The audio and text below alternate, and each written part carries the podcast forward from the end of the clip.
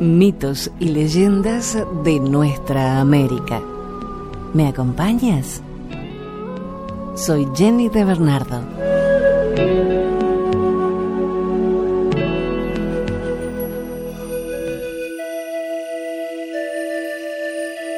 El jefe Seattle fue el líder de las tribus amerindias Suquamish y Duwamish en lo que ahora se conoce como el estado de Washington en Estados Unidos. Siendo una figura prominente entre su gente, se convirtió al catolicismo y buscó un camino de acomodación para los colonos blancos, teniendo una estrecha relación personal con David Swenson Doc Maynard. Seattle, en Washington, tomó su nombre del jefe por sugerencia de Maynard.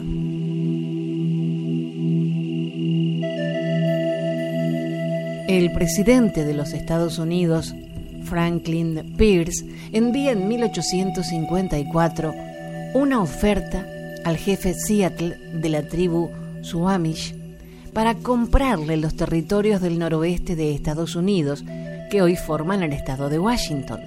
A cambio promete crear una reservación para el pueblo indígena. El jefe Seattle responde en 1855.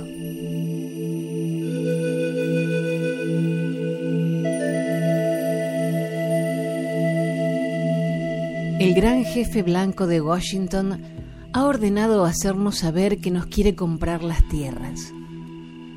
El gran jefe blanco nos ha enviado también palabras de amistad y de buena voluntad.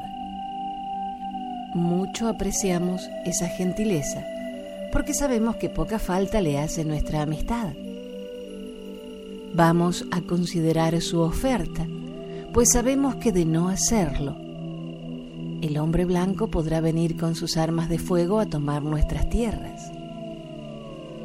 El gran jefe blanco de Washington podrá confiar en la palabra del jefe Seattle con la misma certeza que espera el retorno de las estaciones. Como las estrellas inmutables son mis palabras. ¿Cómo se puede comprar o vender el cielo o el calor de la tierra?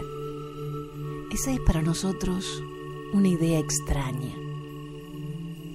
Si nadie puede poseer la frescura del viento ni el fulgor del agua, ¿cómo es posible que usted se proponga comprarlos? Cada pedazo de esta tierra es sagrado para mi pueblo. Cada rama brillante de un pino, cada puñado de arena de las playas, la penumbra de la densa selva, cada rayo de luz y el zumbar de los insectos son sagrados en la memoria y vida de mi pueblo.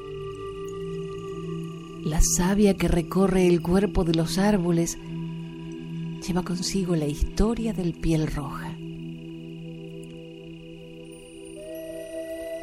Los muertos del hombre blanco olvidan su tierra de origen cuando van a caminar entre las estrellas. Nuestros muertos jamás se olvidan de esta bella tierra, pues ella es la madre del hombre piel roja. Somos parte de la tierra y ella es parte de nosotros. Las flores perfumadas son nuestras hermanas. El ciervo, el caballo, la gran águila son nuestros hermanos.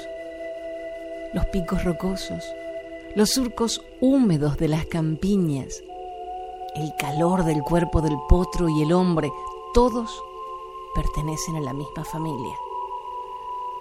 Por esto, cuando el gran jefe blanco en Washington manda decir que desea comprar nuestra tierra, pide mucho de nosotros. El gran jefe blanco dice que nos reservará un lugar donde podamos vivir satisfechos. Él será nuestro Padre y nosotros seremos sus hijos. Por lo tanto, nosotros vamos a considerar su oferta de comprar nuestra tierra. Pero eso no será fácil. Esta tierra es sagrada para nosotros.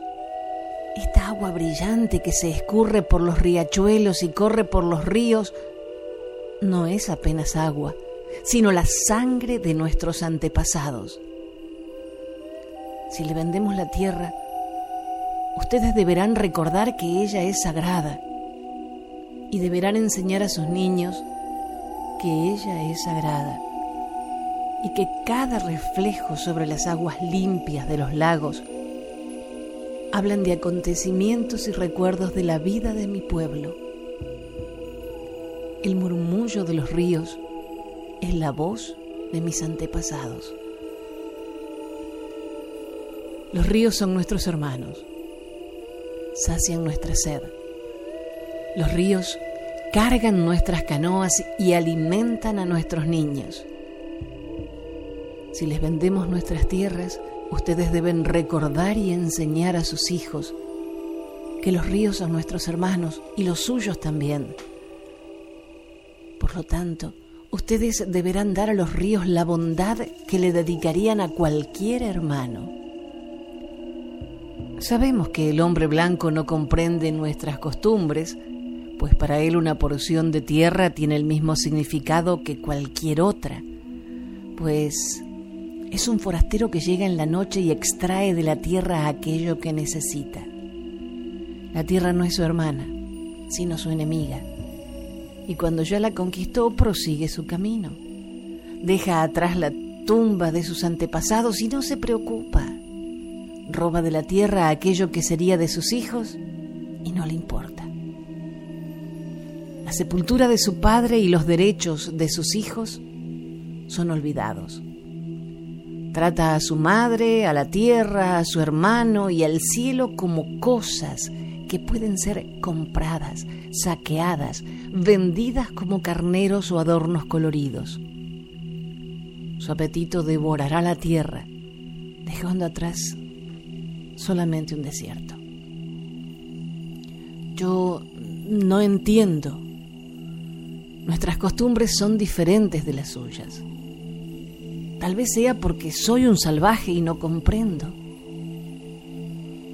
No hay un lugar quieto en las ciudades del hombre blanco, ningún lugar donde se pueda oír el florecer de las hojas en la primavera o el batir las alas de un insecto. Mas vez sea porque soy un hombre salvaje y no comprendo. El ruido parece solamente insultar los oídos. ¿Qué resta de la vida si un hombre no puede oír el llorar solitario de un ave? o el croar nocturno de las ranas alrededor de un lago. Yo soy un hombre piel roja y no comprendo. El indio prefiere el suave murmullo del viento encrespando la superficie del lago y el propio viento limpio por una lluvia diurna o perfumado por los pinos. El aire es de mucho valor para el hombre piel roja todas las cosas comparten el mismo aire. El animal, el árbol, el hombre, todos comparten el mismo soplo. Parece que el hombre blanco no siente el aire que respira. Como una persona agonizante, es insensible al mal olor. Pero si vendemos nuestra tierra al hombre blanco, él debe recordar que el aire es valioso para nosotros, que el aire comparte su espíritu con la vida que mantiene. El viento que dio a nuestros abuelos su primer respiro, también recibió su último suspiro. Si les vendemos nuestra tierra, ustedes deben mantenerla intacta y sagrada, como un lugar donde hasta el mismo hombre blanco pueda saborear el viento azucarado por las flores de los prados. Por lo tanto, vamos a meditar sobre la oferta de comprar nuestra tierra. Si decidimos aceptar, impondré una condición. El hombre blanco debe tratar a los animales de esta tierra como a sus hermanos. Soy un hombre salvaje y no comprendo ninguna otra forma de actuar. vi un millar de búfalos pudriéndose en la planicie, abandonados por el hombre blanco que los abatió desde un tren al pasar. Yo soy un hombre salvaje y no comprendo cómo es que el caballo humeante de hierro puede ser más importante que el búfalo que nosotros sacrificamos solamente para sobrevivir. ¿Qué es el hombre sin los animales? Si todos los animales se fuesen, el hombre moriría de una gran soledad de espíritu, pues lo que ocurra con los animales en breve ocurrirá a los hombres. Hay una unión en todo.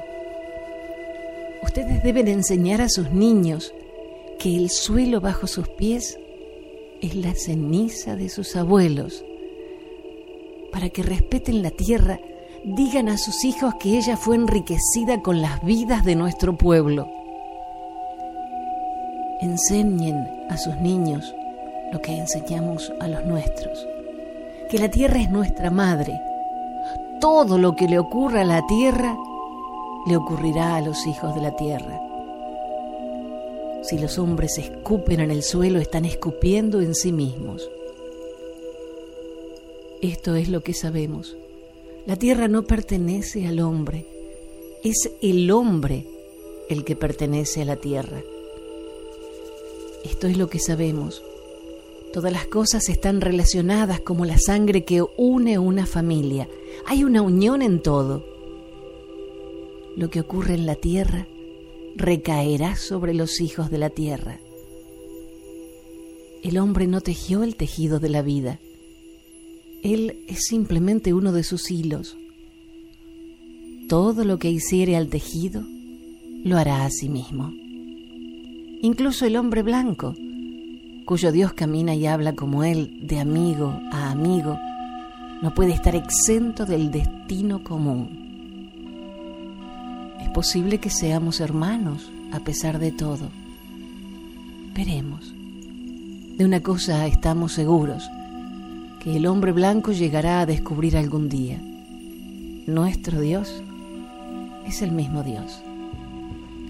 Ustedes podrán pensar que lo poseen como desean poseer nuestra tierra, pero no es posible. Él es el Dios del hombre, y su compasión es igual para el hombre piel roja como para el hombre piel blanca. La tierra es preciosa y despreciarla es despreciar a su creador. Los blancos también pasarán, tal vez más rápido que todas las otras tribus. Contaminen sus camas y una noche serán sofocados por sus propios desechos. Cuando nos despojen de esta tierra, ustedes brillarán intensamente iluminados por la fuerza del Dios que los trajo a estas tierras, y por alguna razón especial les dio el dominio sobre la tierra y sobre el hombre piel roja. Este destino es un misterio para nosotros, pues no comprendemos el que los búfalos sean exterminados, los caballos bravíos sean todos domados, los rincones secretos del bosque denso sean impregnados del olor de muchos hombres y la visión de las montañas obstruida por hilos de hablar. ¿Qué ha sucedido en el bosque espeso? Desapareció. ¿Qué ha sucedido con el águila? Desapareció. La vida ha terminado. Ahora empieza la supervivencia.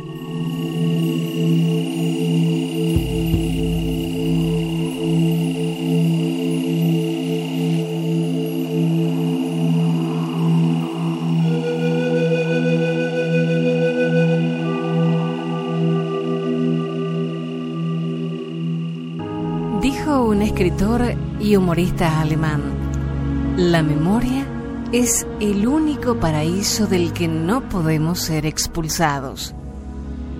Recordemos entonces estas tradiciones de nuestra tierra para no olvidar nuestras raíces y seguir construyendo nuestros castillos. Gracias por la compañía. Soy Jenny de Bernardo.